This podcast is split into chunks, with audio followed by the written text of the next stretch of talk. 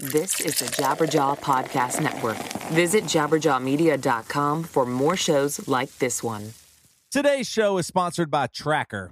Make losing things a thing of the past. Pair Trackr to your smartphone, attach it to anything, and find its precise location with the tap of a button. Go to thetracker.com right now and enter promo code Bad Christian for your free Trackr Bravo with any order. That's thetracker.com, promo code Bad Christian. Today's show is sponsored also by Blue Apron. For less than $10 per meal, Blue Apron delivers the fresh ingredients you need to create home cooked meals. Check out this week's menu and get your first, not one, not two, but three meals for free with free shipping. That word free is said a lot by going to blueapron.com slash bad Christian. Today's show is also sponsored by Distilled. You don't need to be a celebrity to look amazing. Get luxury grade denim with the perfect fit starting at just $75. Go to distilled.com slash bad Christian right now and get 10% off your first pair. That's D-S-T-L-D.com slash bad Christian for 10% off right now. You are now entering the Bad Christian Podcast. No sound effects. Joey. Three, two, one. We don't need sound effects. We got Joseph Svensson, pastor on the mic. Dude is white, but you wouldn't believe it. You wouldn't believe it if I told you it's the big Christian Podcast. All right. Welcome, Seth and Melanie Studley. Thank you guys Yes. for joining us today. You guys are here. Uh, we're going to be talking to you guys a little bit. You've known Matt for a while, as most of you have heard by now.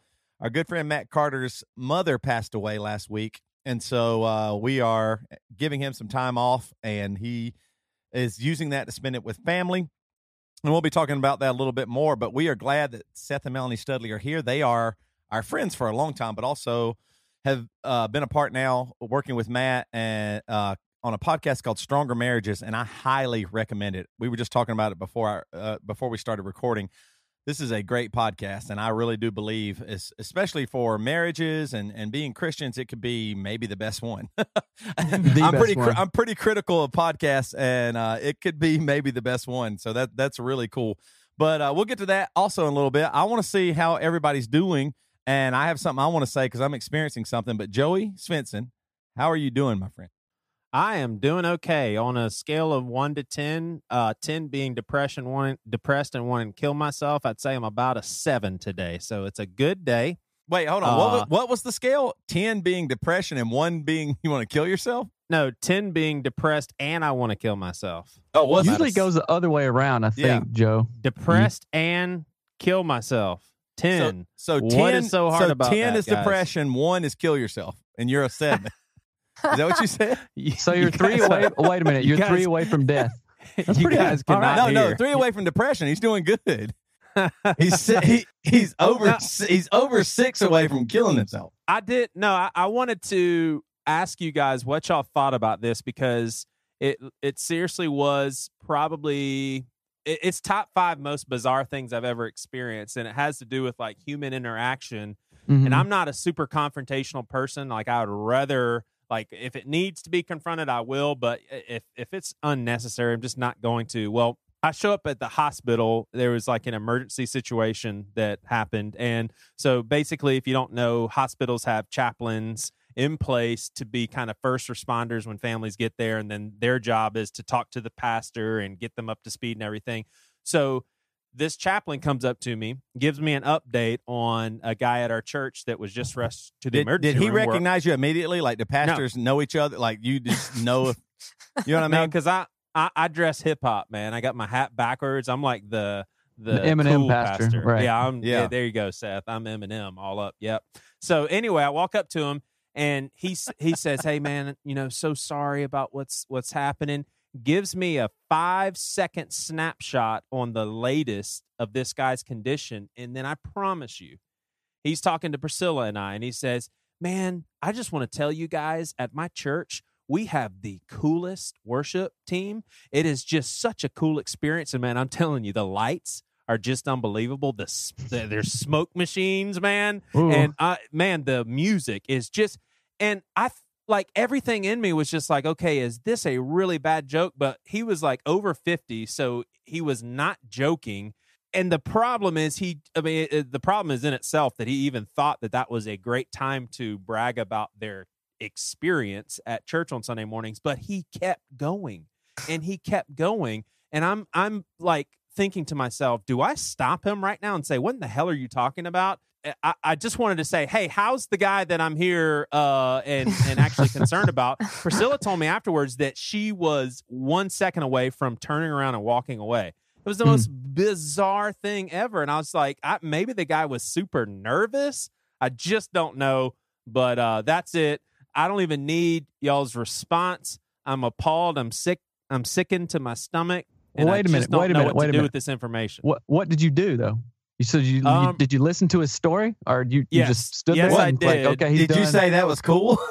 No. did you say big gulp all right and then walk away no, I seriously, I just patiently waited, and then I, I just redirected the conversation back to the guy that I was there to to see. But it, it was just so bizarre. isn't that weird, Had though? a Like, but- smile on his face. But I mean, it's still strange. Like you and Priscilla, highly offended. So much. I mean, completely offended, upset We by were. this by, by this Yeah. guy. But you, but because of courtesy and nice niceties, you didn't do anything. Like Right. the o- only thing you did was hold in the anger and didn't confront the guy, which would have probably. uh, We talk about this a lot on the podcast, especially Matt talks about being nice isn't a virtue, and I, and I and I've always agreed with that because I, do, do, don't you think if you and Priscilla would have said, "Hey, listen, we don't want to hear about your church right now. I understand, but we are really here for our friend." Don't you think that would have helped him do his job better or something too? Like, wouldn't that have probably helped? But but it But- was it would be just super uncomfortable to do that. Maybe so, but it seems like that guy was so off to even think that that approach sufficed for that situation. I don't even know if he would have heard that. But I, I'm curious. With uh, I, I'm not trying to uh, go at you here, Toby, but you you're you hate when I do that kind of stuff. If you're around me and I push back on someone publicly, we'll walk away, and you're just like, "Why in the world did you do that?" So I don't Oh. even. No, what I'm saying is no, no, that's not true. Joey will uh, call out. There, I've been there have been times where people we have both known they were lying. so Joey and I have been in a conversation before where we knew the person was lying to us, and then Joey will go, uh, and, and here's what I do. I'm not being nice. If you go along with somebody's lie, you can get out of it quicker. So that's what I was going to. I was going to follow up with you. If you would have confronted the guy, it might have taken more time away. So I think that is a, a consideration. But if if somebody's lying to you, like in the past, Joey and I've been in a conversation, and Joe will go, "Well, I just don't." Now tell me more about that because what I know to be true is uh, something like that. And so I, I That's even I'm not- harder though to call somebody out on a lie than to tell this guy, listen, uh, Yeah. uh, you know, we're, we're here at the hospital to, you know, visit our friend. Um, I, I have to get back to you on that one. That's easy. Well, sort of easy, but it's like con, con, uh, confronting somebody on a lie is way more difficult. Yeah, I don't. I don't know. not for Joey. I, I, I, Well- yeah. I, well, here, here's here's the thing: is the the lie situation. I think pers- uh, I think Toby and I both have a low hanging fruit example that we're both thinking of. That's an actual person that we know. This guy, I'm probably never going to see again. There's a bunch of chaplains at the hospital. Now, if this was a person that I worked closely with and I saw him handle a situation like this, it's a no brainer. I'd be like, dude, what what are you doing right now? Nobody wants to hear about our church experience. But this is a mm-hmm. guy that I have zero relationship with. But I, I I do think you're making a really good point. I mean, the chances are maybe he would walk away and be like, What what was I thinking? Why was I doing that? But yeah, honestly, or I could just be mad. Well, I'm I- just yeah, saying I you're the pastor. I'm not a pastor, so I don't want to help people. But you're Right. called. You actually say you've been called by the Lord of all creation to help people. So you got to take that seriously. I've that never seriously. said those words. I've you got to take that seriously. Hey, do you have a calling? Yes or no? I think so. Okay, I- then. To, I- a calling I- to I- what? A calling to what? never said I have a, a calling to what? to, help not people. to not help people and then turn around and talk shit about them on a podcast with thousands upon thousands of listeners. That's your calling. You have Good a calling Lord. to to hear boring stories and not to be rude to people that you don't care. Do you? about. But uh, all right. So the point of the story, Toby's making some very valid points. Do you- Amen. i- i- Amen. Is this as bizarre as I'm saying? Like, Yes. you Yes. guys are, are are y'all just like that? Is some whack out stuff right there? I want to know exactly what the transition was. Like, how did it go from this is the, how this person is feeling and doing and whatever too. Man, you should check out the lights at our church. Like, what was Right. How All did it go? So- What's the diagnosis? so here- Listen, here's- I don't know here's what it where I have to be we got some careful. Here's what I have to be careful of. Yeah. I've got to tell the the whole story. Oh, The whole oh, story Lord. is I do think that it was a very futile attempt to make some sort of connection with me because after he talked about, like, seriously, he went on about his church for a solid minute and a half. And then he said, So I hear this guy plays guitar at your church. And it was like, that was his Ah. long minute to talk about lights and smokes to say, This guy that you're visiting, I heard he plays guitar. You know, tell me more about that. But so I will say, I think he just really sucks at his job. Really. well, uh, how about this at though? it. I mean, if he's the the hospital chaplain, I mean, he has to deal with that multiple times a day of somebody coming in and possibly being super sick or possibly death. So Yeah. that does have to be hard. And what do you say every time? Yeah. get- maybe you want to try and bring a little levity to it. I mean, here's, the, here's, I mean, here's the reality. He's so bored with his job. He's like, I'm gonna screw with this guy a little bit. see if he see if he goes after me because I'm gonna talk about smokes and lights. And then he went home to his wife and said, "You'll never guess. This guy came in. It was like a tragic situation, and I talked about the lights and smoke at my church. He listened, and they both got a laugh out of No, it. maybe he just is really bad at, at connection stories. So, so like, uh, if a plumber comes in, has been tragically mauled by a truck or something like that, and if, if when his when the pastor of the plumber gets in, he goes, "Hey, listen, my pipes have been clogged for three weeks. Here, the guy that you're here to see cleans those." what? hey, so to uh, 25% of the people on this podcast tonight, it's female. So go to hell to all of you guys that say that we don't have enough females. We've got our female on for tonight. yes, thank you for increasing our percentage. Yes, Melanie. but we are going to have to ask you to please keep your comments to a minimum. We want to hear mostly from Seth tonight. No, well, we will be talking. We'll we'll ask Seth a question, and then he can refer to you if he chooses. But we I literally just I'm talking an- to Seth right now. I just read an article this morning that was all about that, and it had a, a room like a, a big conference table of all men and then one woman. And it, the guy's looking at the lady and he goes, "That's a great idea, Deborah. Could you please have Mark say it so we can all agree with it?" And I was like, "Oh, yeah." Hey, but but Seth, seriously, with this podcast, we're going to talk a, a whole lot about it. But uh, Right. it seems like what you guys are Wait really a minute. What podcast? Hey, can- yeah, what are you talking about? And I and I Uh, haven't even, I haven't- you didn't even ask me about my life yet. Oh, hey, Toby, how's your life going? It's turned to shit real quick, man. Oh God. And Please all- tell us. And Did Jessica all- break up with you again? Did Jessica? Did your wife break up with you again? Oh, we we've been a, a sham of a marriage for years. I mean, okay. that, well, we that's knew why, that. Yeah, that's why we're having Seth and Melanie on. We'll talk about that more later. What I really want to talk about is aspartame. Aspartame. It puts the ass it puts the ass in you and me for sure uh, okay so i have been doing stevia which is all natural stevia. You have to watch out too because some of them have chemicals in them but i've been using stevia exclusively for a, f- a few months right? And then uh, i work out at the y and they have splenda. So when i get my coffee i'll get a i'll use their splenda and i've really been liking it. So i'll take a few extra packets for the for the ride home and use it in my coffee when i get home and make my coffee right?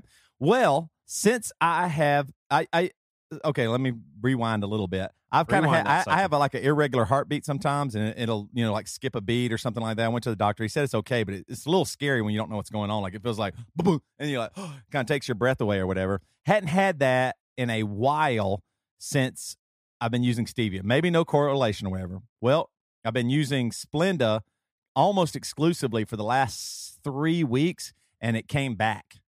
And my Oh, heart like my heart was like kind of crazy for the last two or three days nothing dangerous i don't think but still it just kind of got me and i was like could there be any correlation to that i was thinking I, I- don't know why it popped in my head but that's really the only thing that i've like extensively changed uh that i haven't done in a while and i was wondering do y'all, do y'all think that like a fake processed sugar uh, uh, you know uh, an artificial flavor could it have that effect on your health like that much so do you, have y'all ever experienced anything Of like that Of course it does. I mean, it's not real. Like shave some of this table off and put that in your coffee. It's probably about the same thing. I mean, it's Is it is it sweet? I I'll do it. So here's a weird thing. Um, I can eat organic strawberries and other fruits and stuff. You know, organic Yeah. almonds. But you, the second that I eat a uh, a straw a non-organic strawberry, poof. He gets hives. Yeah, I get You're hives. kidding. all- no, no. Whoa. Yeah, and Really? it's, it's because of the pesticide And apples too. and apples, like o- organic apples all day, but non-organic apples, my my my throat gets all scratchy. My my gums start being weird, and then on on some of my tattoos, that my tattoos swell up, and that's the weirdest Whoa. thing. Yeah. weird. Um. Yeah. So yeah, I don't know, man. Uh, anything processed to that degree? Well, no, is stevia is like a root, isn't it? Isn't it a Yeah, root? can't- yeah, it- it- I mean- it's a plant. It- Yeah. Yeah. You, some of them have some of them have artificial a- additives in there, but for the most part, the ones I get are just plain. I, I like it anyway, so I'm just going back for sure. But that's crazy that you swell up like that. Yeah, isn't that weird? I know Matt would probably hate this conversation because he's like, whatever is whatever, just because it doesn't affect him. But uh, how, how else can you explain uh, organic strawberry, fine, good and juicy, sweet. Non-organic strawberry blows me up. It puts me on w- notice. You know what I'm saying? It's that's that's, Wow. that's so weird. So I figured it out. This it's got to be the the pesticides and the Yeah. GMOs or yeah GMOs and stuff like that. it. Yeah, the Are sprays and stuff like that. Are y'all clean eaters, organic, and all that? Uh, if I, mostly, Mostly. I would say 75, 80, 85% probably. Yeah, Yeah, we're, so we're- damn expensive. I know. Uh, The just problem is that sometimes it it's feels like a trick, doesn't it? Doesn't doesn't it feel like sometimes organic they're not totally telling the truth? Do you believe like it really is? Well, so I, I guess I have a litmus test. I believe it if I don't get hives, Yeah. right. so I can I can eat it and be fine. Well, that's interesting because I have I have like I had this weird eczema breakout. I've been going to the doctor. I, I, they took another skin sample on me. I take a shitload Yeah, of antihistamine and stuff to get rid of it. But I've I've been thinking trying to go completely clean, like uh no no sweets, no milk. I just finished a glass. I was just milk, gonna say but milk is probably what's doing it. I, I was thinking maybe in March I'll go no no like no milk or cheese, anything like that. No sweeteners. Uh, no no Are bread. to keto? I was doing it, and then uh, I haven't been doing it for a few weeks. So, um, y- well, li- life happened. Matt What did says the say? conversation is getting boring. So No, he said the nutrition. Is that what you're saying? Matt said it, he doesn't like the conversation because it's boring about nutrition and organic. okay, how about this? I was doing Well- the low slow carb diet. Let yeah. Toby talk. He was telling a No, story. no, no, no. Go, go ahead. Go ahead. No, doing slow carb diet for a long time, feeling good and stuff. And then I have a cheat days, right? But when I have Yeah. a cheat day, No, wait. Let me please let me tell it. Seth goes to the gym at five in the morning, right? He gets up before everybody, drives to the gym, and on cheat day, he comes home with an entire loaf of French bread. He eat, he gets cinnamon rolls like this big. He gets yeah, th- like three different scones. some beer, He maybe, makes every morning on cheat day. He makes homemade biscuits from scratch. a baker's dozen of nice. scratch And we biscuits and put- eat the we whole put a thing. Syrup on them and honey. I mean, it's like Ice cream. cheat day eat- is just So it's a it's a mega blowout, right? But I and I and I, I can't quit. I can't stop. You can't stop your cheat days. No, well, I can't stop sugar. he is like absolutely. I texted Melanie obsessed. yesterday. I was like, Melanie, I am I am like really kind of actually depressed about a sugar. You know what's funny about? so you you texted me that, and I was like texting you back, and I said, "Oh, I'm so sorry," and I immediately wanted to say, "Honey, sweetheart, sugar," and I'm like, oh, I can't type any of those things. yeah, I know. it's pretty funny. Well, you know what? Yeah, I, I def- you know what I makes me go, Joey. Can I go real definitely quick? have a uh, sugar. Go ahead. Go ahead. Jo- Joey just texted me to do this, and then he's going to talk over me. Y'all know what makes me depressed is when your friend talks over you, or when you lose stuff. Do Y'all ever lose things? Sometimes. Everybody does, man. I, I lose. I I am the worst at losing my keys, and I, I actually I bought a Groupon for an oil change today and didn't even have my wallet, so I couldn't even. There was like a I had to pay the tax, and I just had to talk my way out of it, and the guy didn't make me pay because I didn't even bring my wallet because I couldn't find it. That is where I love using Trackr. Uh, we're all losers. Newsweek reports the average American wastes 55 minutes a day looking for things they own but can't find. I am always losing my keys, and that's why Trackr's been personally so awesome because I it is so easy to use. Just use the app, find your keys in seconds, and it is so cool. Trackr makes losing things a thing of the past, and I'll tell you how to get one for free in a minute. Trackr is a coin sized device that locates misplaced keys, wallets, bags, computers, anything in seconds. Just pair Trackr to your smartphone, attach it to anything, and find its precise location with the tap of a button. It's that easy. Lose your phone? Press the button on Trackr, and your phone rings even when it's on silent. Trackr is finding over a million misplaced items each day. Let me say that again. It's finding over a million misplaced items each day. Order yours and never lose anything again. Our listeners to this show get a free Trackr Bravo with any order. So go to thetracker.com. That's thetracker.com and enter promo code Bad Christian. The hardest thing you'll ever have to find is their website.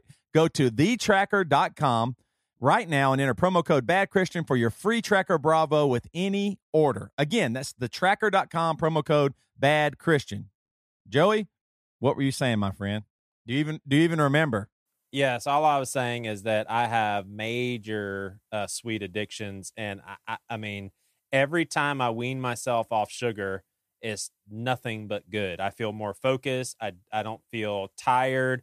I wake up in the morning and I don't feel heavy, and, and I, I just I got to figure out some. I mean, you're, he- moderation. you're still heavy. I mean, you don't Yeah. you don't think you don't think you're not heavy. Well, I don't feel heavy. oh yeah, yeah. Well, that's two different things though. I mean, you actually are. that's though. fine. I just don't need you to remind me of my weight. Yeah, yeah. Yeah. Okay. Yeah. Seth and Madeline, how was y'all's day? It's pretty good, I have any- guess. I don't know. Let's see. Cool. I planted flowers in the rain with my kids. I mean, that's what I Oh, do. With my kids, not awesome. Seth's. Did your kids? Did your kids get a cold? Speaking of your kids, uh, this is what we were talking about before. Are you guys taking your kids on a family trip out of the country? Bingo. What in the hell is wrong with you? We're going to Canada. You're moving. No more Trump, damn it. no, no. Uh, what's wrong with us? We- Everybody says that to us. Well, what, well, what are you doing? Where are you going? Tell us the details. We're we're taking my 93 year old grandma She's not back to 92 year old grandma back to her birthplace in uh, England. And then we're going to England for a while. I'm going to drive around the country. I'm going to rent a car and drive in England. And then we're going over to Paris for a couple of days and taking the kids and Just stuff. with the kids. just with the just with the kids. And so you guys are saying that this has me worried. Should we not travel with the kids? You w- it- w- does this make you scared, terrified? Well, now that you said the whole all the details, I'm more scared traveling with a 92 year old woman. Is this like a? Did y'all get a one way? Toby. what? I'm just saying. I'm just saying. She's a bless her heart. 92. she I, I just talked to her last week, and she drove she drove from Greenville to Atlanta Yes, by herself. Wow. on I-85, 12 lane traffic. She said, "Yeah, I was doing 85 in the passing lane the whole way." I was like, "Oh my gosh!" And I was, t- I was telling Matt, he's like, "That is more dangerous than any any flight could Right. be, or any amount of travel could be." You know, so That that reminds me of a, a really quick story about Seth's grandma. So one year when we were back in South Carolina, she said, "Oh, I want to take you to Hamrick's and go shopping." Right? She's British, right? So she wants to take me to go shopping, and I get oh, never never had driven in the car with her before, and it was just his grandma and I, and we get to the store, and the whole time I was like white knuckled, like we are going to crash. The woman is trying to read every sign, and she's like swerving all over, but then. Oh, I get back and I said to to Seth's mom, I'm like, gosh, I mean, she really drives like kind of it's not that great. And she's like, Oh yeah, we never go anywhere with her because it's too dangerous. I'm like, thanks a lot. Like I just, you know, go to Hamrick's. Don't worry about it. I guess not. hey, I, I'm a I'm a huge fan of taking kids to places like that. I think it's a it's a huge bonding experience. yeah, Like we wouldn't have done it until our uh, like our youngest was uh just about four when we went, and it was just so much fun. Like we couldn't get like an expensive hotel in New York City, so we were all crammed in like a small room. And I Mhm. know that sounds like a nightmare to a lot of people, but it was like really fun. kinda fun. It's just like a- it was an camping. adventure. Yeah, we're doing sure, we're doing sure. Airbnbs and stuff, so we'll have some room, and that should be pretty awesome. Yeah. So It just doesn't sound like fun to me. It sounds like just intensity at all steps of the process. well, like, we must are you- like our children more than you like yours. I mean oh no, no, I I love my kids, but I mean, eight. Uh, how long of a flight is that? Y'all fly to South Carolina, which is five or six hours, and then yeah, get a little bit of a break, pick up grandma, and then fly. Atlanta to uh, it's a straight flight. Atlanta to Manchester. it's nine hours. It's like a nine hour flight. I'm, I mean, there's a good chance that it's going to be like Home Alone. Mariner's going to wake up in Seattle all by himself. I mean, what in the world? That's what they tried to do, and did that work out? it didn't work. It didn't work out like three or four times, even in the sequels. Oh no! yeah, they did go to New York. Ah, That's funny. but but I'm just saying, for me, like it just doesn't seem like okay. First of all, well, your your kids are just a, a little bit older than ours, so that I think that does make a difference. But like our kids, our oldest is seven, and youngest is three, and so I just don't know. Like if uh, we want to, I don't. First of all, I don't like leaving the country, so I, I wouldn't want to take my kids out of the country. And then it just it really does seem like anything bad could happen or it's just going to be weird or what if they don't like the food or they get sick or in the water or I don't know. All that eh, there's so much bad could happen. I think the water's okay in like Paris and London, but like food, whatever, they they can deal with that. But the thing that I'm actually scared about is like terrorist attacks, and that's that's real because well, no, really, because if you think about like Paris and Brussels and London, so I went on the like uh, state website of London, like something, and it, it no no no kidding, it said um, terrorist threat high, imminent attack possible. Like oh our- our- lord. I know, and I, and that's just like kind of like at the level they're at, I guess. So that's that's the only thing that I even care about. So as a dad, I think I probably won't even enjoy it or look at one single thing. I'm just going to be like white knuckling. What's that car doing? What is this? Well, should we go here? What's that person doing? Kind of thing. You'll I don't enjoy know. it. They have scones in London. You'll be fine. Oh, oh, cool. I forgot about that. That's why he really wants to I'll be chill. I'll be chill. Hey, but they, well, but they well, might have well, scuds. So you better. Who knows what a scud missile is? I know what it is. yeah. I'm surprised at myself. Forty year old dad joke. hey, well, real quick, we've talked about eating healthy and family time, and so I want to talk about Blue Apron real quick. Mm. Blue Apron provides a way for you to have family time. Uh, research shows that Blue Apron families cook nearly three times more often together. And as far as the nutritional value, it's the number one fresh ingredient and recipe delivery service in the country. So here's what Blue Apron does is they send you meals in this awesome packaging uh, the meat is is cold. Everything is just in there, nice and secure. You unpack it, and there's separate little compartments of fresh ingredients, easy to read directions on how to cook everything, and it's just unbelievable food. I keep saying that, but it's the best food I've ever eaten. And then I'm like, man, I actually made that. So here's some meals that are coming up on on the menu, and you can adapt the meals to your diet. So if you know if you're trying to uh, not eat meat. Blue Apron takes care of that. So here's some recipes that are coming up: roasted pork with apple, walnut, and farro salad, uh, crispy barramundi with quinoa and roasted carrot salad, cashew chicken stir fry with tango mandarins and jasmine rice. I mean, just just unbelievable stuff. Um, I, I've cooked Blue Apron uh, with a friend of mine. It was awesome, just uh, drinking a beer together and making a meal, and then you know the icing on the cake was actually eating the meal. It was just awesome. Yeah. So Joey, hey, can I say can I say this? I actually Yes. t- tonight had Middle Eastern chicken and chickpea stew. It was unbelievable. I, I mean, it was so good, and we have leftovers. That's what I thought Yeah. was crazy. Like it was Yeah. so amazing. I, it was one of my favorite meals I've had in a long time. It was so delicious. Yeah, so you know, at, at the very least, you've got to try this. Just and and, and here's the thing: is we are uh, partnering up with Blue Apron and getting you three meals for free. You don't even have to go to the grocery store to get the ingredients. They're sending everything to your door. So check out this week's menu and get your first three meals for free and free shipping by going to blueapron.com slash bad christian you're going to love how good it feels and taste to create incredible home cooked meals with blue apron don't wait go to blueapron.com slash bad christian Yeah. Now, uh, now we want to talk uh, a little bit too. Once again, for those that haven't heard or just coming in or uh, uh, on the podcast, um, Matt's mother passed away last week, and so that is why Matt's not here. And we want to take a minute and just talk because Seth and I, and, and and Melanie and Joey have all known Jenny for. I was thinking back, like I've known her for almost twenty years, like Yeah. al- uh, like almost half of my life. I was trying to remember the first time I met her, and and it was just so crazy. Go ahead, go ahead, Seth. I, I've known her for 35 years. Mhm. That is wild. Yeah. Like on I a, mean- on on I mean, majority of your and- life. Yeah, well over the majority of our, my life. Uh, like playing t-ball when we were like five, and my mom did stuff with her mom at the PTA thing at school, you know, Yeah. And uh, I just remember, like, uh, w- w- you know, when when we first started the band stuff, she was like Matt said, like one of the biggest fans. You know, she would buy gear just because she wanted that particular instrument in a song.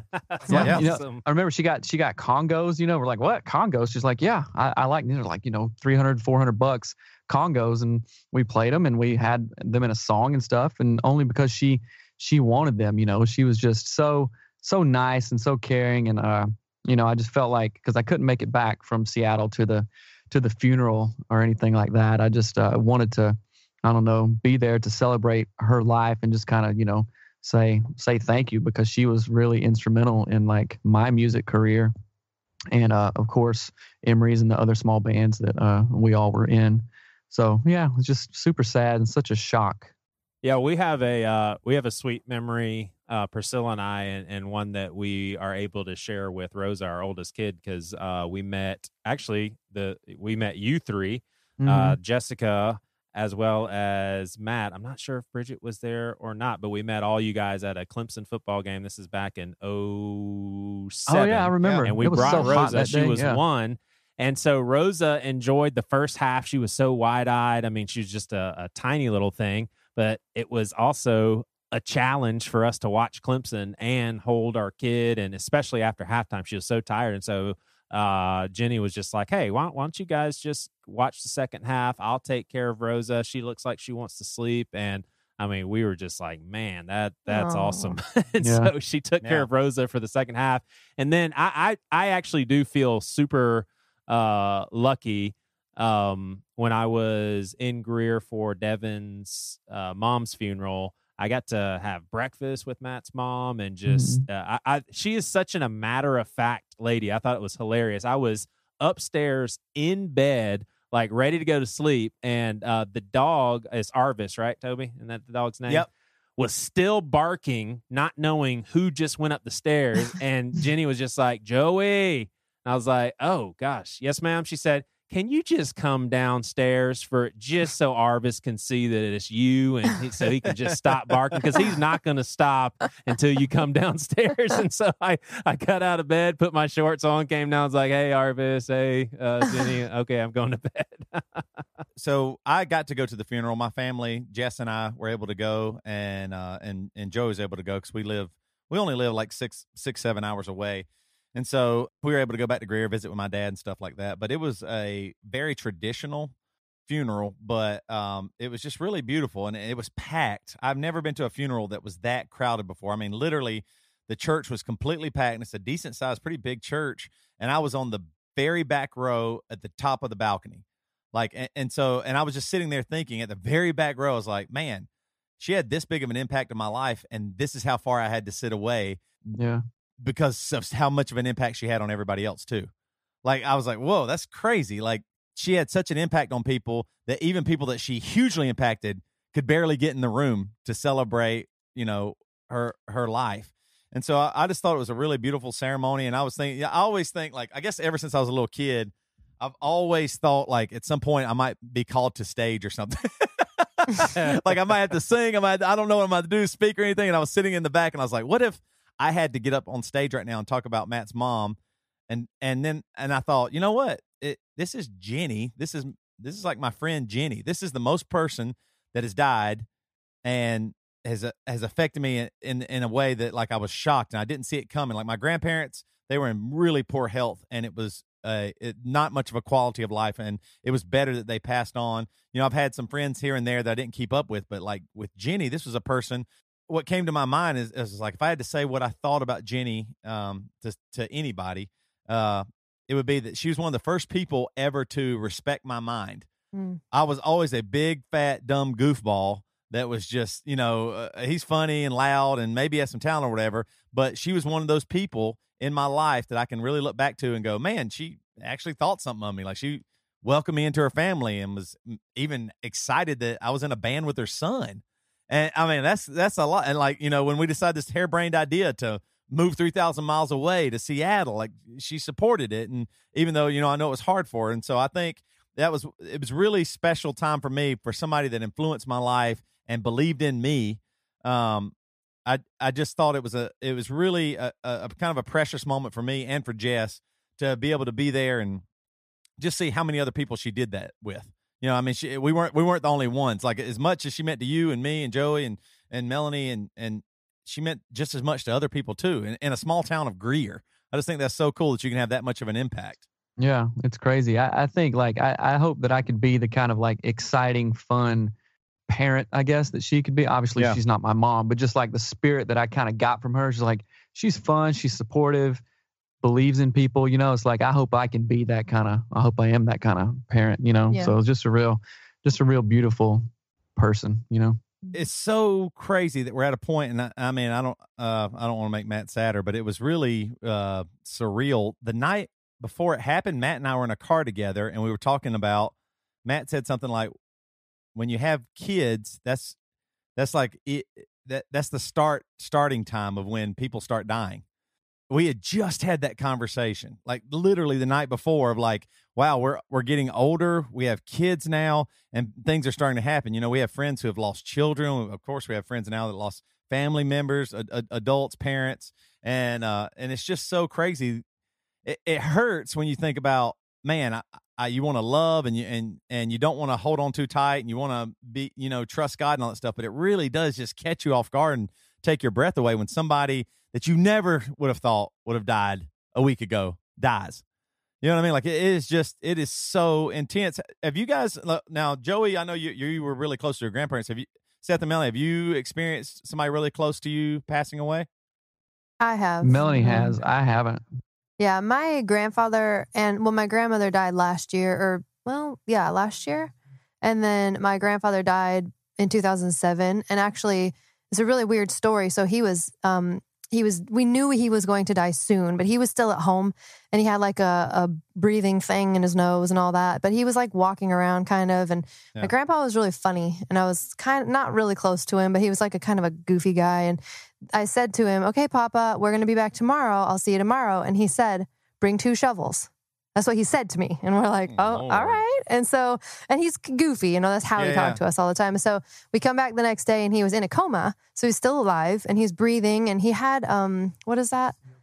The yeah, no, the like lung thing from working with asbestos, right? So his breathing was really like gross sounding, right? And he was laying Yeah. in his hospital bed or in his bedroom. Sorry, he's laying in his bed, and we were all in the living room, kind of talking and being with my grandma. And my dad just stopped and said, "Okay, let's go pray for Papa." And we walked to his bedside. He was alive, right, in a coma. And my dad started saying the Lord's Prayer, and then my grandfather just died as we were praying in a circle around him, and it was the weirdest thing ever. It was so weird. And then my grandmother has always been this like really hard. She's like not super nice or whatever. And she immediately, like, it was so weird to see her change. Like, after my grandfather died, she immediately was like a different person. And she apologized to him for fighting so much and then turned right back to her old self again. It was a really surreal experience. And then we just stayed in the house with my grandfather there for like hours. It was really, really weird. And then, and then my cousin, um, Sabrina actually died when she was 16, which was terrible. She was my um, a voice student of mine, and and that it was really weird to lose a person that young in your life because Right. there is nothing but the future for them. Right. You're talking about where they're going to go to college. Should they date this guy? Should how should they talk to their mom and the whatever? And then one day they're just gone. And so yeah, it, death is a really weird thing. But I think all I try to do in situations where you lose somebody is let it sort of sharpen my senses for living because you never Yeah. know. I mean, we could die in a terrorist attack or slip and crack our head open. You never Yeah. know. I do not want to experience, and and the chances are this will happen. But I pray to God that it doesn't happen to close friends or family, or obviously myself losing a kid like that. hmm I just, oh Don't claim gosh. it. Like it Just would, don't it would- claim it. Don't- Yeah. Okay, don't speak that. Don't speak that at all. Yeah. Uh, well, hey, before we move on to talking about your your podcast, Stronger Marriages, and and I, I, do you guys really think y'all are going to put a dent in the divorce rate? Do you? Do you? We already did. okay. Yeah, we already you. did. Wow, the divorce rates are plummeting. Awesome. Plummeting because of that podcast. No, plummeting in a bad way. No, Oh, no, God. skyrocketing. They're skyrocketing. oh my gosh. Two last week. Well let me let me say something real quick about uh distilled, and that's D S T L D. Hey, I- I- so you are so you, this is how you set up uh, like our we love distilled. They are awesome. I, I can't wait for you to give people more information. I, I have a pair of distilled pants and i love them but i mean the way you set up distilled was god forbid any of our kids die distilled jeans are some of the greatest jeans i've ever worn like is that like yeah Yeah. that- yeah you did a double whammy all right, so let me let me start all over. Let me start all over. Death, This is, you the- even said this is probably going to happen, but I hope not. A kid does. Now, Death- now, hey, we'll get to your, we'll get to the divorce part in a minute. Distilled jeans are just death, divorce, and distilled. no, hey, hey, seriously, no, seriously, no, seriously. I never thought that I would really care about jeans or even think that it matters what type of jeans that I'm wearing. And I, Uh, you're, you're exactly right. You've only, ever cared, about, hypotheticals about, children, dying. Keep going. it's actually Hey, obnoxious. after, after your divorce, your ass is gonna look great in a pair of distilled jeans. it's actually obnoxious how often I wear these distilled jeans, and I, I, I mean, I think it's because I really never paid attention to just how good jeans could be. Now, a lot of your minds automatically go to, yeah, I mean, it, it costs an arm and a leg. Obviously, good denim is very expensive. Well, that's what distilled jeans set out to do is supply the perfect pair of jeans in a way that you don't have to break the bank, uh, but you get something that lasts. So don't get cheap when it comes to going below the belt. Bargain bin denim starts to fall apart after a handful of washes. Now, what distilled jeans and what they do is they use the same fabrics, factories, and wash houses as the best known brands and designers while skipping the markups and middlemen. So you're getting the best possible jeans but for the lower price. So it's pure, unadulterated denim without the retail runaround. They guarantee the fit. They'll ship them uh, to you for free and give you the free returns until you find the perfect pair. Uh, Distilled has been featured in Forbes, Time, and TechCrunch, as well as on denim clad celebrities in uh, GQ and Vogue. Uh, Distilled is the only place in the U.S. you can get this quality of denim for this price point. Seriously, the only place. Uh, you can find their amazing selection of outerwear, leather jackets, t shirts, and more using the same principles of high grade materials and low end costs. So just go to dstld.com slash bad Christian. You get 10% off your first pair. That's dstld.com slash bad Christian for 10% off. Really is amazing clothes.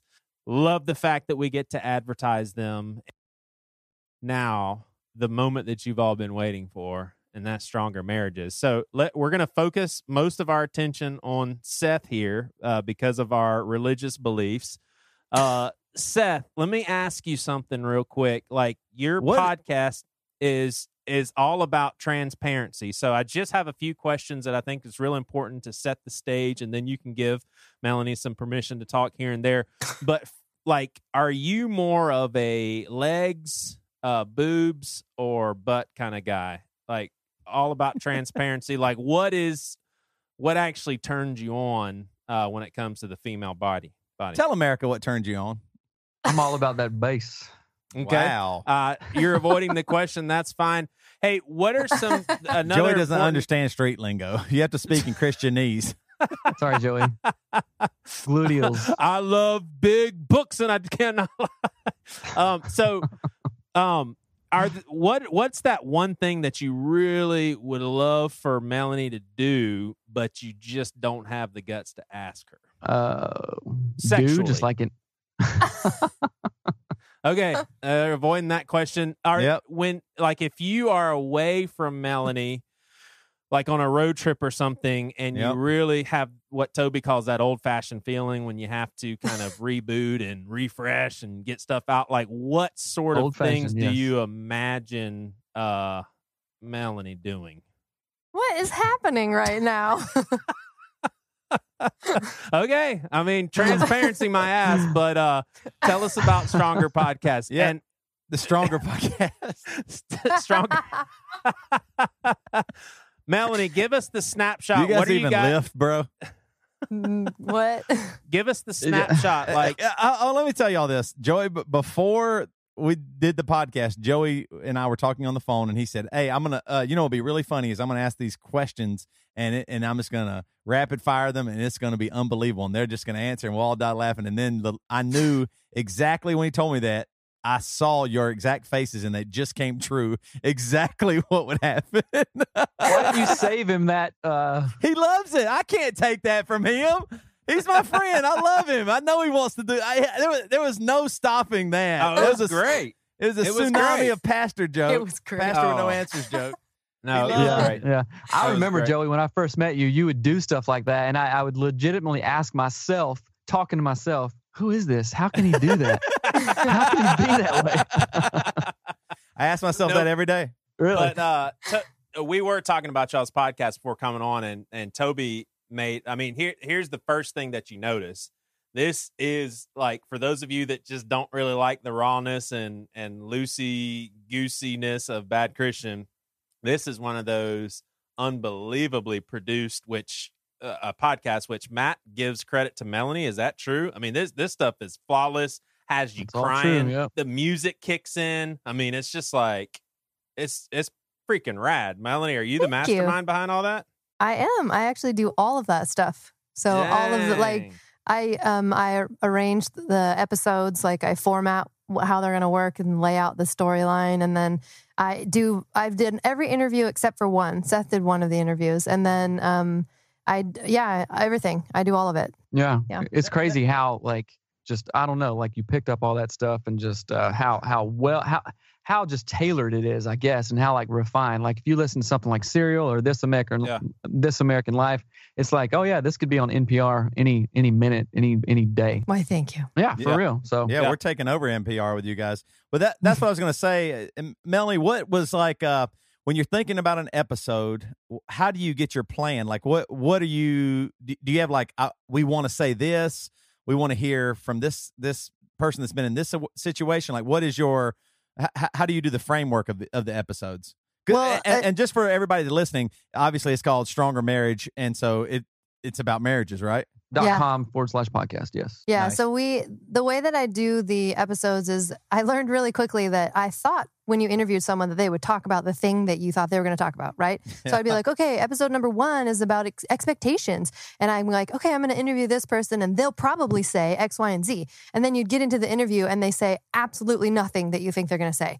And you're like, well, scratch every idea that I just spent all this time, you know, trying to Right. figure out. And then same thing with the professionals. You think they're going to say something and then they say something totally different. So what I ended up having to do is like I would get all this raw tape and sort of have it sorted out in my mind like okay what did they say what did they say what did they say and then i would have to kind of go work backwards and say how do i make a story out of these different parts that they shared with me and then our own story how do i weave that through each episode so it's a lot of time but i enjoy it now now when we started doing bad christian i don't think i mean all of us kind of knew what we wanted to to do for podcast but i don't think we really had in mind and maybe we still don't like exactly what we're trying to accomplish with the podcast. It's like eh, here's what we want to do. Whatever happens happens. Do you guys take a different approach as far as like do y'all have a goal in mind a purpose for your podcast I do. like is it to help people? Is it to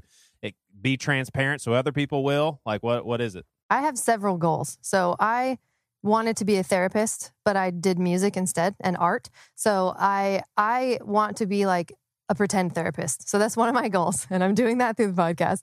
I want to um, win an award. How about that? That's a goal that I have. But honestly, above those goals, I want to create a space for people to learn things about themselves that are they're hard things to learn, right? And if you don't have money to go see a therapist or you don't understand the language of therapists, then you're pretty much not going to learn these things. And so it's kind of like the making a middle ground between a therapist and a layperson. Like that's my goal. It's making the podcast that we wish we had when we went through the Mhm. shit. wow. Yeah. Like uh, we we want to give uh, any listeners, married or non-married, just like oh, you can be transparent and like real people are like this, you know. So it's really kind of crazy just throwing all the stuff out. And if you listen to the entire season, how many episodes are there? 12. 12 episodes. It's like, I mean, we talk about everything communication, sex, domestic violence, everything. And it's like, what, what, what do, what do I have to lose. Oh, Yeah. well, okay, Nothing. nothing. So who cares, right? So giving and as as a therapist, um, it's like I know people don't have things to lose, but it's, if if we if we get to the point of like getting over that fear and anxiety and like what are other people going to think? What you know, Yeah. if I'm real with myself, then what other shit does that open up? Um, uh, we, we go through all that stuff Well, in, the, in the podcast. what what are like i mean you were on i think one of our first podcasts ever it was called i think the title of the podcast was worst marriage and it was i mean it was at that point in time i mean people just ate it up and it was because Mhm. y'all's story is so unique so just quick i mean get give kind of a quick rundown of just how bad y'all's marriage was at the beginning i mean i mean it, it goes from uh, Seth, I mean, didn't you get kicked in the in the balls at one point, and you guys No. both wanted to kill each other? I mean, it's crazy. Well, okay, so if I could sum it up, uh, let's see: domestic violence, yeah, black eyes, hiding guns. y'all were both Yes, suicidal. hiding guns. Uh oh, uh, domestic violence, murder, suicide. Not murder. You say that. It's there's no murder. Go listen. No, um, yeah, uh, domestic violence, uh, craziness, Yeah. um, It was really terrible at one point. tears, broken things. Yeah. At one point, I mean, we had tiny kids at the time. Um, Mariner was like, oh, it's terrible to think. Mariner was like one and Tough was seven months old. You know, I mean, we had tiny kids. And I remember at one time just like driving away from our house at like midnight, just being like, I hate my life. I don't care what happens. Like, I had no kids with me. And I went to a tattoo shop and just sat there and like sat while the guy tattooed someone else. And I'm like, what am I doing? Like, I hate my life. I don't know what I'm, whatever. And it just was, so weird. So it's a it's a story of two people in a marriage going to like almost the the very farthest edge and then going, what the hell? And then turning back around and repairing everything. Mhm. So one of the main things that I want like couples going through shit to to understand is like there is hope. There is always hope. You must you have to be patient and willing to look at yourself and willing to look at your partner in a different light and you can get through it. I'm not I'm not saying just listen to the podcast and poof it'll be you know, it, it took us a good year and a half. You know, like every day have- was just Y'all have y'all have no problem with saying y'all want to help people. No, we want. I want to Cool. help people. I mean, that is, yeah. I love that idea. if we can help people to together, you know, then Yeah. I mean, then we get to be together and do stuff. We get to incorporate our family. We get to make art, which the, I think this whole podcast for Melanie is like an, another extension of her creativity and being able to produce something beautiful in a very artful way. So that's why she's so good at it. Yeah. Has it been hard being so honest about your guys' history? Like, is, is some of it's embarrassing? I mean, to, to most people, has, has that Well- been at all tough telling some of these stories? Yeah, it, it's really weird. When I talked when we talked to Matt last time um, on Break It Down or whatever or Facebook Live, we talked to Matt on Facebook Live, and uh, it was really hard for me because I had the whole time been wanting to blame Seth for most of it, and then at some point during the process, I was like, you know what, a fair bit of this is my fault, and I had to actually say like. I don't know. That just really sucked. And then, and then the weirder part was I kind of, you know, we started at episode one in building the stories and building the season. And so episode one isn't too bad. You're not in the thick of the, you're not in it yet, really, right? And, but episode like 10 and 11 are mental health and domestic violence. And man, you start getting to telling, like, I have to actually tell people, I punched my husband in the face. Like, I have to actually tell that to people, say it in a podcast, narrate it, edit it, like put music. I mean, it sucks. Like you got to Yeah. sit there and think about it over and over and over. And so that's been really hard and more embarrassing than I thought it was going to be. Did you grow from it though? Yeah, yeah, a ton. Are you glad that you did it? Yes, I am. Punch. You're glad that you punched him in the face. Is that what you meant? Is that what you were asking me? No, no. I'm, are, are, are you glad? Are you glad that you were willing to to go through that stuff? Like, yes, because I think I think the idea of like shame and embarrassment is this weird false sort of security blanket that we think if I don't tell someone that I have done this bad thing, I'm going to feel so much better. And you don't. You don't feel better. It just you just feel weird, you know? So yeah, it's embarrassing and hard, but I think it's it's also good. And so, Seth, for you though, it's not embarrassing as as much. You would say you think like I, I mean, it's, it's it's not like if for example, I mean, people are hearing your wife punched you. You know what I mean? You right. you know what I mean? Like he that- did probably less he did less terrible things, honestly. Seth was pretty much like a normal human and I wasn't. And Well, so, I, think, it's yeah. Well, no, no. Like in, in some of the episodes, there was there was also like um and what? When did I talk to Matt about the the my like self harm thing? in I hope that's in a podcast. It is. because that it's was like episode good. 11. Yeah, so it, yeah, episode 11 is like insane. So I had to like admit that I'd like did this like self-harm stuff and usually in cases of self-harm, it's it's an escape method, you know, just like drugs or alcohol or anything like that. Um because I didn't know what else to do. I had to do something. I couldn't feel the way I was feeling for for much longer, I guess, Yeah. you know.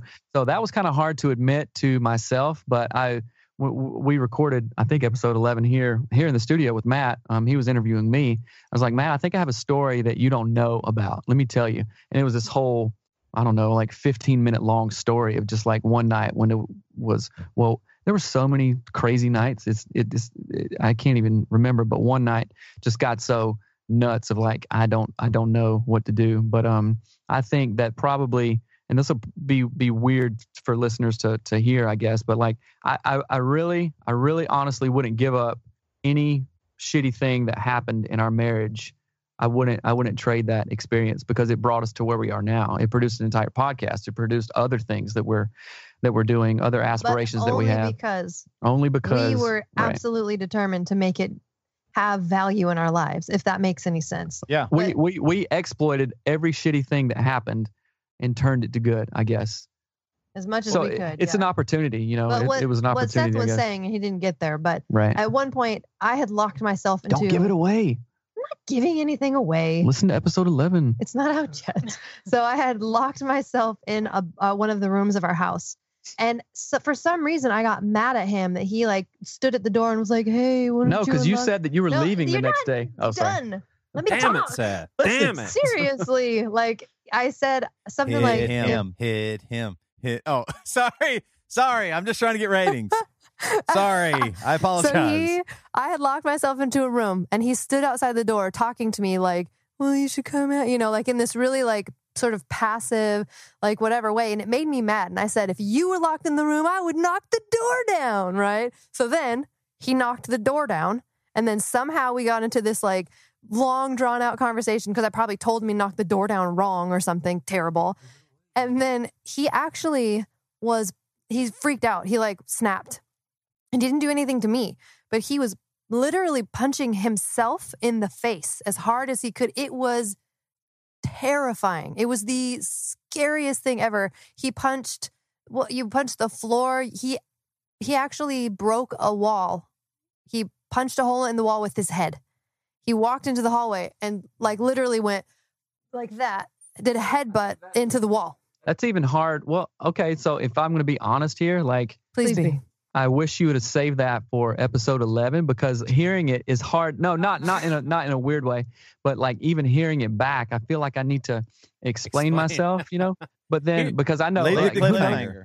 Yeah, let, let people Yeah, listen to people, episode 11. People are going to listen now to hear you explain yourself. Yeah, so now don't say anything else. Everybody wants to listen. Apparently, Seth Studley can take a punch. Good God, I've never heard somebody Here's- good. here's what- I mean, if you don't punch him hard enough, he'll hit himself. Here's what blows my mind. Like, do you, we we all realize just how many people get a divorce, and what you guys just described. Ninety nine point nine percent of us would be like, I'm out. Like, I do not want to be in that marriage. Like, I don't want to Yeah. feel like I have to hit myself and kill myself and hide guns. Like, what what kept you guys together? Was it like a moral conviction, obligation? Like, you're just like, I don't want to disappoint God. Do you think it was just divine providence? I mean, what in the hell? Like, why why did y'all stay together? I, I think for for me, like divorce just wasn't an option. Early on, it was like in the first year or whatever in our marriage, but like That's that's after- in the Bible. after- That's in the Bible. First year is a trial. Go ahead. no, li- It's in no, two listen- Listen to episode one. Episode one is like, I wish we were divorced, no, isn't it? I'd rather be divorced. I'd rather be divorced. You don't know Um, anything about the I, podcast. I wish No, that, that uh, sounds she would. like a killer killer. Seth doesn't know the name of the podcast. he never does. He always says Hey, I'm hey, wrong. what I was going to say though, what what you said a little bit ago, man, we had some really crazy nights. There were so many nights. There were so many times like that. That really rings true with me, and I think that's why people are going to love this podcast because that rings rings true with everybody. We live in this culture where we're told. I remember growing up, I just thought everything was like the the movies, the rom coms. You know, like it- it's all about the marriage and getting together, and then the the marriage. You know, all about the. I'm, I'm sorry, it's all about the wedding day, the marriage. uh, Of course, it'll work out. That's not a big deal. It's all about trying to fall in love in this crazy way. And I think the other thing that y'all said that I think is really important for people to listen to, and this is why also again they should listen to the podcast. You guys both said you made it you made it priority to make it work that you both you didn't settle for victimhood.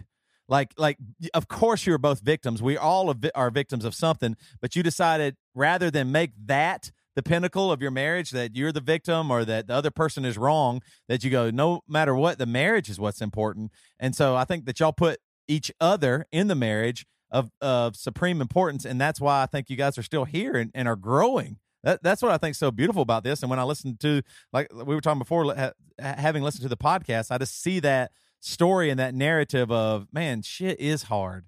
Marriage is really hard. Maybe marriage is one of the hardest things in the entire world. Why in the world would we think it's just about making sure you're you have some money in in the bank or that it's just you know it's just about being in love like love is one of the the least things sometimes i feel in our in, in my marriage a lot of times the most thing i want is respect or or Mm. or Jess wants respect that I respect her and that I'm listening and I care of her not just as my wife but as a person and, and I think that's what you guys are really bringing to the table. I know. Sometimes Mm. the thing that I love the most is when Priscilla's not there and like Oh, she God. leaves for a little while. That's what I love about her. Man, So we just recorded. Joey. We recorded a part of episode five, like a, a narration thing the other night, and Seth admitted to, and it's hilarious because the whole episode is about the chemicals of love. So we talked to a neurobiologist about the like actual oh, chemistry in cool. your body when you fall in love, right? And then Seth. I'm like, hey, let's do some extra narration in this episode. And he's like, all right. And we turn the mics on. And he literally is like, yeah, I mean, I've wanted to talk about this for a long time, but I don't feel those like love chemicals with you like I did with my other girlfriends. And I'm like, what? And that literally was. No, it was hilarious because Love I, I knew- chemicals. No, well, uh, yeah, oxytocin. like oxytocin, like the actual like high that you are on when you meet your spouse or you're in, you're dating and you're like, woo, Yeah. everything's great. So that's like, yeah, I never really had that with you. I don't know why, and I feel bad about it. It's And a I'm like, pretty funny episode. It's really but, funny. But it, it, it, it it's truthful, and I knew I was I was like I'm gonna drop a bomb, so we better record this. I, I knew it would be like kind of kind of funny and good in context, but uh, yeah, I just have to. What's that? Episode five? yes, Yeah, episode it's called the five. science of love. Yeah. Um. So are you gonna play a clip uh here? Do y'all want me to? Sure. This So- is from episode three, the one that out, came out today. Mhm. Matt and Bridget's psychological makeup is nothing new to them. In fact, in our premarital counseling we did at a church and one of the things that the counselor did is to give you academic uh, kind of compatibility personality type assessment for marriages and it's it's used in the secular world and he made sure after we took it to tell us now listen this is secular this is not christian and it doesn't include god or the holy spirit but you guys had like the lowest score i've ever seen wait. So how how long had you been together at that point? like six or seven years What did you- breaking up and being together and all that everything what did you make of that? I, I mean, I know that. Like that's, I, I knew that was the case. But what are you supposed to do? We are just fundamentally different in the way that we view everything and see things. It's just com- completely different. Put it this way: she has one million preferences. There's a million things she could write down that she thinks this is the way this has to be. And I have a list of maybe five general things. And, and and I think you can do whatever you want to. You figure stuff out. Whatever is working works, and you can do it any way you want to. And she thinks there's a million things, and they all have to be done this way. So this conflict is constant, whether it be the the way to respond to our daughter and the situation and the global what we're going to do spiritually for our life family plan or how to load the dishwasher. There you go. Wow. That sounds So- awesome. Snippet of episode number three. Yep. All right. So, uh, Well, let, let's say so. Yeah, go ahead. Strongermarriages.com forward slash podcast. You look it on, uh, look it up on iTunes or Stitcher or Google Play or wherever you get your podcast. Uh, just make sure and check that out. Yeah, and that episode is all about differences. So we had we interview Matt about him and Bridget, and then my friend uh, Agnes and Ale. She's from Indonesia and he is from Spain. So they have some cultural differences there, and um, It's pretty fun. Yeah, it's a well, good please, please just promise me if your marriage takes a turn for the worse and y'all do start thinking about divorce, that y'all keep doing the podcast because that would be Yeah. so interesting. Please. We'll fake it, fake it till we make it. Right. yeah. Don't be Season like three will be the remarriage, like when we both get remarried. Marriage to other people. rebooted. Oh yeah, that's a good one. When Seth finds his actual love partner to give him real love. that gives him oxytocin, the love chemicals. right? hey, well, a big, big congrats. Like seriously, that does a lot of work. Um, this really cool podcast. I hope y'all keep you. going. Like just Yeah, it's keep exciting. persevering. You know, you pers. I mean, you persevered through that Are sort you, of are you a just try, what are you trying to do right now? Like, what are I'm- you saying? I'm just Like, are you saying. t- are you telling our He's friends segueing Melanie- into a, a verse in James or something. No, are you are you saying they're? I mean, what are you doing? You saying they're persevering?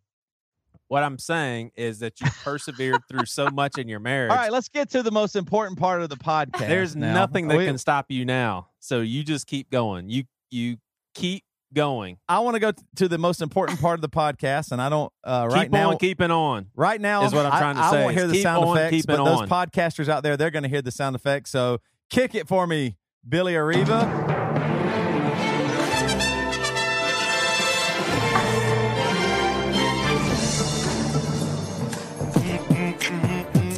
No, Joey, Joey, don't do that.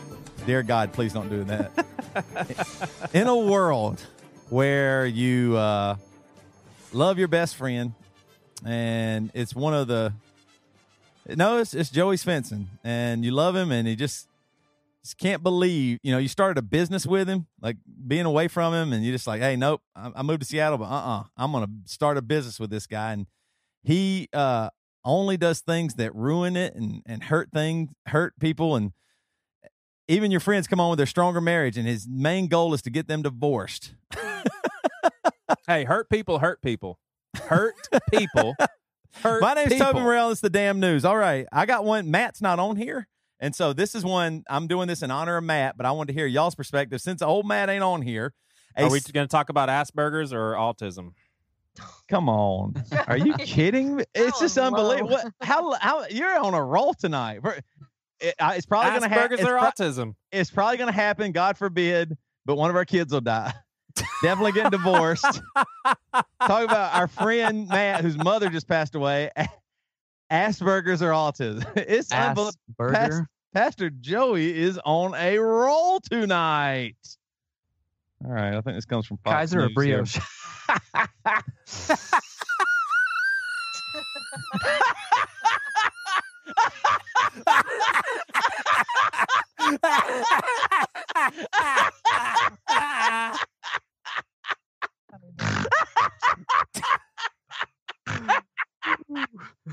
All right. 17 year old girl won the lottery, but says it ruined her life. Oh, shit. From, Cosmo- Shit. from Co- Cosmopolitan U- UK. You're probably not the only one who's ever caught themselves in the midst of a 10 minute deep daydream about what you'd do and where you'd go if you won the lottery. Uh, if you won the lottery, it may it make everything easier, right? But apparently true. that's, not always the case. Not according to Jane Parks, who won the Euro Millions at a, at the age of 17. She's 17 years old, and now four years Um. later, at the age of 21, she claims that the stroke of good luck has ruined her life. Back in 2013, Edinburgh born Jane, uh, the Edinburgh born Jane scooped 1 million euros and with a Euro, Euro Millions ticket. At the time, she obviously thought, yeah, yeah, uh, that's, a, I think that's a euro, not a euro. Yes, a gyro. But in the years since, she's realized that being a millionaire comes with an abundance of pressure and is now considering suing Camelot, who runs the Euro Millions, for, neg- for negligence. Jane's argument is that under 18s should not be allowed to enter uh, the prize drawing. Following her win, Jane moved from her council estate she lived in onto a house she bought with the money. In the following year, she proceeded to purchase a secondary property to Holiday Inn in Maldives. Is it Maldives? To, to, under and she underwent a boob job and to buy and she bought a purple Range Rover and a pet Chihuahua among other things. but now, aside from her assets and a comparably healthy bank balance to other 21 year olds, All Jane's been left with is a lot of regret. She says, At times it feels like winning the lottery has ruined my life. I thought it would make my life 10 times better, but it's made it 10 times worse. I wish I had no money most of these days. I say to myself, my life would be so much easier if I hadn't won. People look at me and think, I wish I had her lifestyle. I wish I had her money, but they don't realize the extent of my stress. I have material things, but apart from that, my life is empty. What is my purpose in life? There is no one in the same boat as me, no one who really understands. And it goes on to talk a little bit more. But do y'all believe this? Do y'all think she's really sad? Do you think that she got screwed in the deal by winning a million euro? Like uh, that's a what is that? Like a one point three million dollars or something like that? Yeah, I like mean- one point five, you know- I think. Uh, mo, 1.5? mo money, mo problems. But I say mo money, no problems. All right, that's what I'm talking about. You you think that she's just you think she's just young and dumb, right? I mean, she's only 21 and she got rich when she was 17. I don't think it ruined her life. And if it's so bad, it is so easy just to get rid of all of it. Yeah, Like- that's what I thought. Yeah. I know, but then but so I think so think of the of it- conflict. Like uh, you, you have it, and then like once she's gonna she's gonna regret it either way. She regrets it. She has it because obviously money doesn't bring you happiness. But if she Right. gets rid of it, she's gonna be perpetually living in what if shit. What if? What if this? I wish I had my Chihuahua and my purple Range Rover back. You know? Right. I think you guys are actually really. I think y'all are really my missing purple this. Chihuahua. Like she, she Oh, is actually Maldives makes me mad.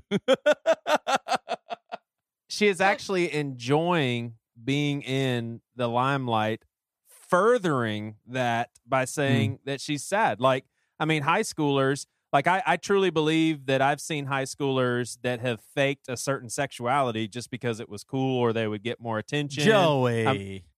Of course. Like, high, I mean, this age, they'll Those do whatever. kids. So, I think there's a huge possibility that, that she's just like, yeah, I love this money, but it's going to be cool to say it ruined my life. well, I would want to that's ask theory. I I wanted wanna ask ask our our- our our, uh, uh, female guest tonight. Do you think it has anything to do with her being a female? Because I, I wonder if if a young guy got that money, do you think he would be sad or he'd be like in Miami partying or something like that? Does, is that does that have anything to do with it? I think it's probably more that she's just not smart. There's a thousand things that you could do. Like you could invest help that people. money. You know, I mean, do a million things. She's just not. a I good don't point. think it's a, a lady thing or. I like it that she is going to sue. Yeah, Yeah, I yeah. know. She needs to sue. you gave me all this money.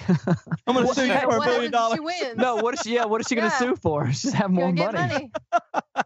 Melanie, If you're she right. wins, she is if she wins, She she is has to give it back. She's suing to give it back. No, I All think right. I agree with what Matt says about lottery winnings and stuff. It's just Yeah. it doesn't do. It's It probably doesn't help you, but I don't. I mean, like right, like right now, if I won one million dollars, I don't think I would change my life that much. Is the only thing. Like the only thing it would do is I'd probably put it in the bank, and I don't like I don't care about getting a, a really a bigger house or, or better cars or anything. Like I'm pretty happy. So for me personally, I really do believe it wouldn't ruin me, but Matt swears it would. Matt, But swear, think like, if you. What if you won it when you were 17? yeah, oh my gosh. Think about that. God, I'd be a uh, who knows. You're Yeah. right. I'd probably Yeah. yeah. I'd live in like Tallahassee, Florida, and have four Strip clubs on. Yeah, I mean, if you won it when you were You don't go by 17, car car. I'd go by Tony.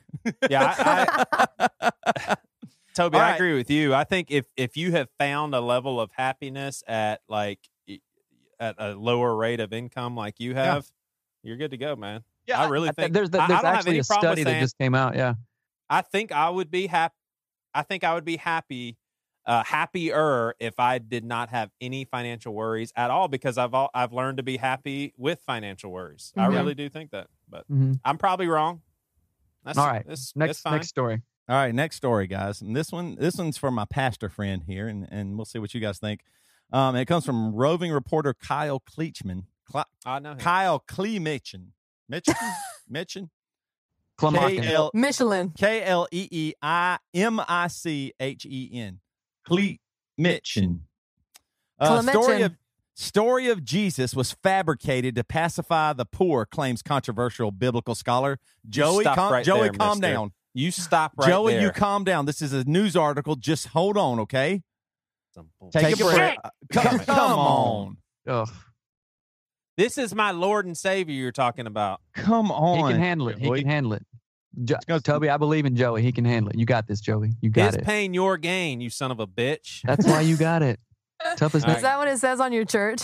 His Go pain, it, your man. gain, you son of a bitch. Yes. All right, this this comes comes from from Nose new- life can be tough as nails. This, Oh, this comes from news. You come on.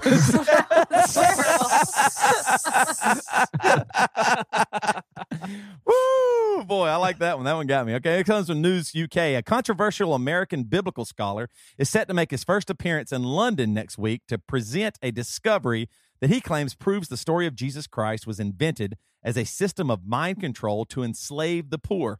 Joseph Atwill, who is the author of a book entitled Atwill. Caesar's Messiah The Roman Conspiracy to Invent Jesus, asserts that Christianity did not begin as a religion, but was actually a sophisticated government propaganda exercise used to pacify the subjects of the Roman Empire.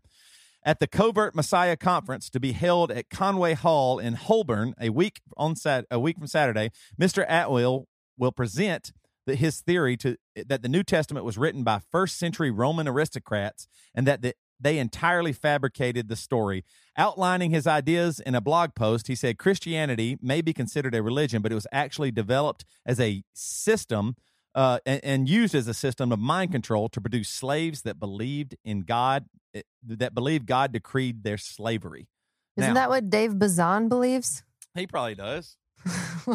he probably does. Joey, are you mad? You upset? Yeah, are you hurting? wanna- I, I think shocked. this guy is Yeah, is Go ahead, Seth. full of shit, not because of the reasons that you think. Okay, all right. I like where you're going with this, then. Seth. Number one, he's he's he's he's so I I have a hard time recently with anything like Christian pastoral, like this is the way, you know, like this is Yeah. the one and only I'm in, you're out kind of thing. So Right. this guy is just doing the same thing. Oh, I'm in. Uh, it's a it's a total con- conspiracy and this and that and whatever. So no, he's whatever. It's a bunch of hooey. It no, it's more than a, it's a, more than a bunch of hooey. It's there's there's no difference in what this guy is claiming to be truth than what the the the far right wing Christian is claiming to be truth too. You know what I'm saying? like so there's there's there's there's a lot of parallels. So he's full of shit. Far far right wing Christian's full of shit too. Joey's full of So shit. y'all, y'all are saying it's just, it, this is made up. It's not true. There's no way the Romans could have pulled this off, right? But let me ask you a question. What you think the Romans could have pulled it off? Well, uh, based on what you guys were talking about, uh, artificial intelligence and aliens planning, like you Right. know, crazy Yeah. stuff, and what Matt was saying, like, yeah, it, that we're we're having we're going through a reset with Trump and stuff like that. So Right. maybe this was, you know, the latest Trump uh, reset is just a, another iteration of the the Jesus Roman reset. Jesus aliens? Jesus aliens. That could what be was your next. Jo- Joey, are you? Uh, well, I was going to say, it, I mean, if y'all don't think the Romans can do it, let me ask you a simple question: Why do we still use Roman numerals for the Super Bowl? Oh shit! Oh shit! If they can, cre- so basically, the Romans created the Super Bowl. How in the world could they not create Jesus? If you create the Super Bowl, it's easy. Joe, Joey, how mad are you? I'm not mad at all. do you believe this think- at all? Like you think think this- one to like- ten? But I mean, do y'all see any possibility that, like, yeah, they thought that you Of know course. that Jewish people poss- would, Yes. you know, this just I see pacify a the masses. possibility for everything, but like there, th- it would have to be such an elaborate lie because there are so many uh, writings of people that said, "Hey, uh, you know, I I talked to."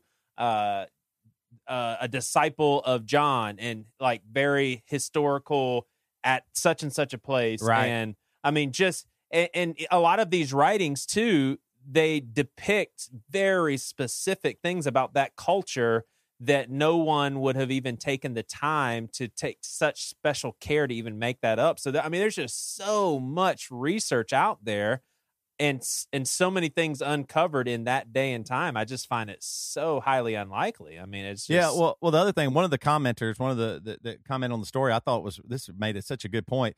There really is like a, a narrative of sub, of subversion to the Roman Empire in the in the Bible, like in the New Testament. Like Paul is kind of, you know, he, he's he's preaching there and telling about Jesus, and Jesus is the way. And you know, they, they say give to Caesar what Caesar's, but like there really is like a a subversive nature of hey. God is the real leader, you know, not not Caesar, not anybody else. The the, the simplest is first. You know, I mean, Jesus came as simple as a, as exact opposition to what Caesar was. The highest, most powerful person. Our Lord and Savior came as the least uh, uh, of these, and so I think that's kind of a. Uh, for me, I would say, yeah, I don't think this is really that true. I, I don't really like conspiracy theories anyway. And you're right. There's way too many loose ends there and too many people involved to make it work out this way. You know what I mean? Like it, it wasn't just that Jesus was there. There was his disciples and all these other people and witnessing things and seeing miracles and that and the fact that the disciples even were, were killed for their beliefs. You don't die Yeah. for something that's just, you know what I mean? Uh, you just don't do that. So Yeah, but what would they say that that was made up as well?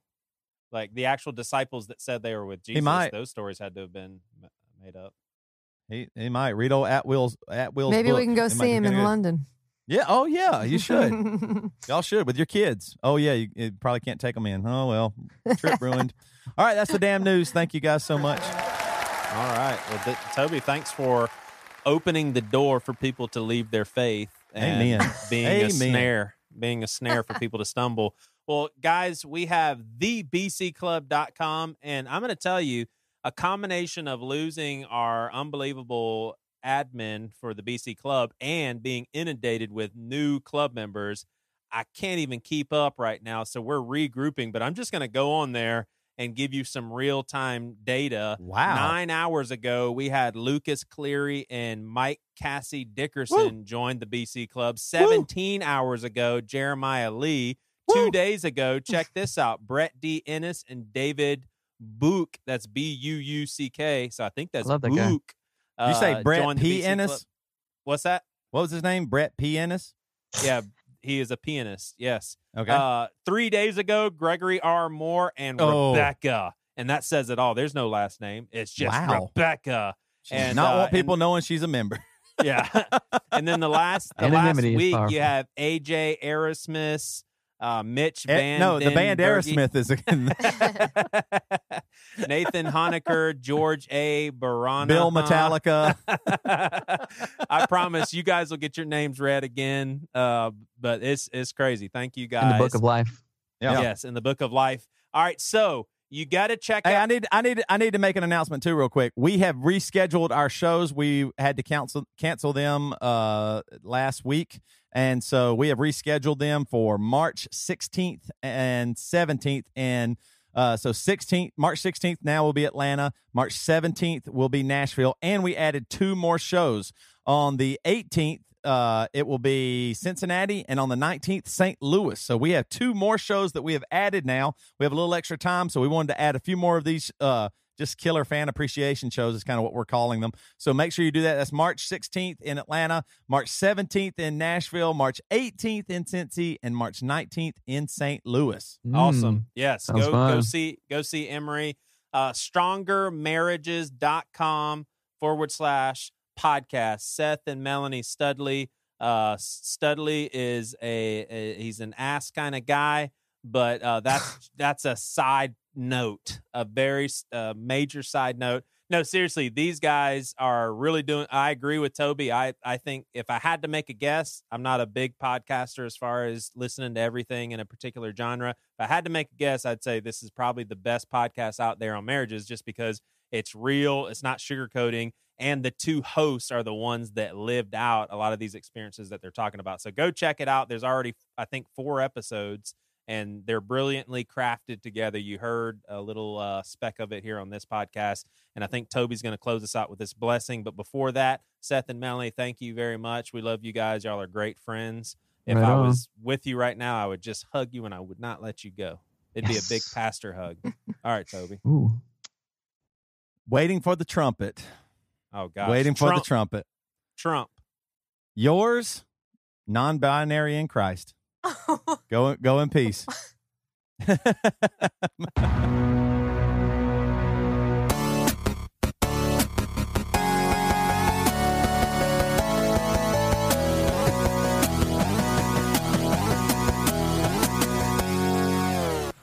You've been listening to the Jabberjaw Podcast Network, jabberjawmedia.com. Shh.